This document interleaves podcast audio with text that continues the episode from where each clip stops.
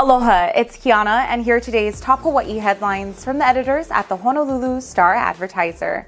Also, mahalo to Longs Drugs Hawaii for sponsoring the show. Head on over to your neighborhood Longs Drugs for all your shopping needs. A 77 year old Reno man has been indicted in the 1972 killing of a 19 year old in Waikiki. An Oahu grand jury indicted Tudor Chirila of second degree murder this morning. 50 years ago, Nancy Elaine Anderson was found stabbed more than 60 times in her Waikiki apartment. She had moved to Hawaii a few months earlier and was working at the McDonald's at Ala Moana Center. At the time, Honolulu police investigators failed to turn up any leads. But using modern DNA analysts, HPD recently linked Chirila to the cold case. He was taken into custody in Reno on September 13th, but is fighting extradition to Hawaii. During a court hearing this week, Chirila said he was unlawfully arrested at a hospital after police allegedly forced him to provide saliva for a DNA sample.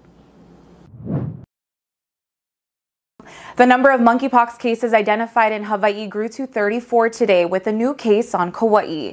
A Hawaii Department of Health tally now includes 23 cases on Oahu, 3 on the Big Island, 3 for Kauai County, and 2 for Maui County. Three cases have been identified in residents outside the state. Monkeypox has been reported in all 50 states, the District of Columbia, and Puerto Rico. CDC data shows 24,846 monkeypox and orthopox virus cases reported in the U.S. as of today. Hawaii saw its first case in early June.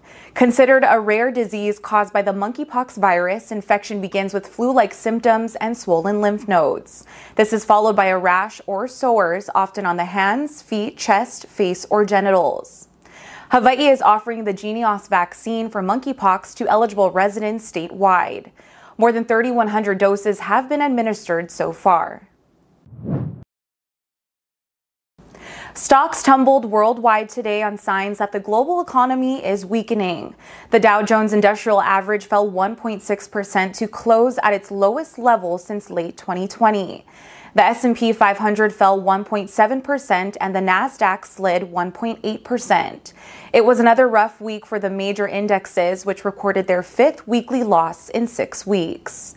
Stocks of smaller companies were also hammered with the Russell 2000 dipping 2.5%. The sell off came two days after the Federal Reserve raised interest rates by another three quarters of a point to cool the worst inflation America has seen in four decades. Central banks in other countries also hiked their rates this week, and more increases are planned for the coming months. There is concern that the aggressive push on short term rates will trigger a recession in an already sluggish economy. Human remains found near a Kailua Kona highway earlier this month have been identified. Police today said the skeletal remains belongs to Ronald Brown, an 80 year old Kona man who has been missing for over a year. Brown was last seen on August 29, 2021, on Kuakini Highway.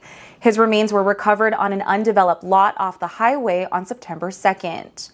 A positive ID was made through dental records. A cause of death has yet to be determined, but police do not suspect foul play. Meanwhile, two men suspected of drive-by paintball assaults were arrested in Kailua Kona. 18-year-old Cyan Batha of Kamuela and a 27-year-old Kailua Kona man allegedly shot paintballs at people from their truck on Ali'i Drive early Thursday morning. Batha was charged with two counts of third-degree assault, while the other suspect was released pending further investigation. The Honolulu Century Ride is back. The 39th installment of the long distance bike ride will be held in person this Sunday for the first time since 2019. About 1,000 cyclists are expected on the scenic route, which winds along Oahu's east and windward coast. The 100 mile ride starts at 621 Sunday morning at Kapi'olani Park. Cyclists will pass by Diamond Head on the way to Sandy Beach and Makapu'u Lookout before riding through Waimanalo, Kailua, and Kaneohe. The course continues along Kamehameha Highway on the windward coast until a turnaround at Swanzy Beach Park in Ka'ava. There are turnarounds for shorter rides along the way. This year, a new bike and bus option is available for cyclists who want to ride 50 miles to Swanzy Beach Park and then take a bus back to Kapi'olani Park. Ahead of the event, the Hawaii Bicycling League is asking drivers to share the road with Aloha. For more on these stories and all the latest headlines, subscribe to the Honolulu Star Advertiser. Visit Hawaii's top source for breaking news online at staradvertiser.com and download the Star Advertiser mobile app. Mahalo, have a great weekend, and we'll see you back here next week, Monday.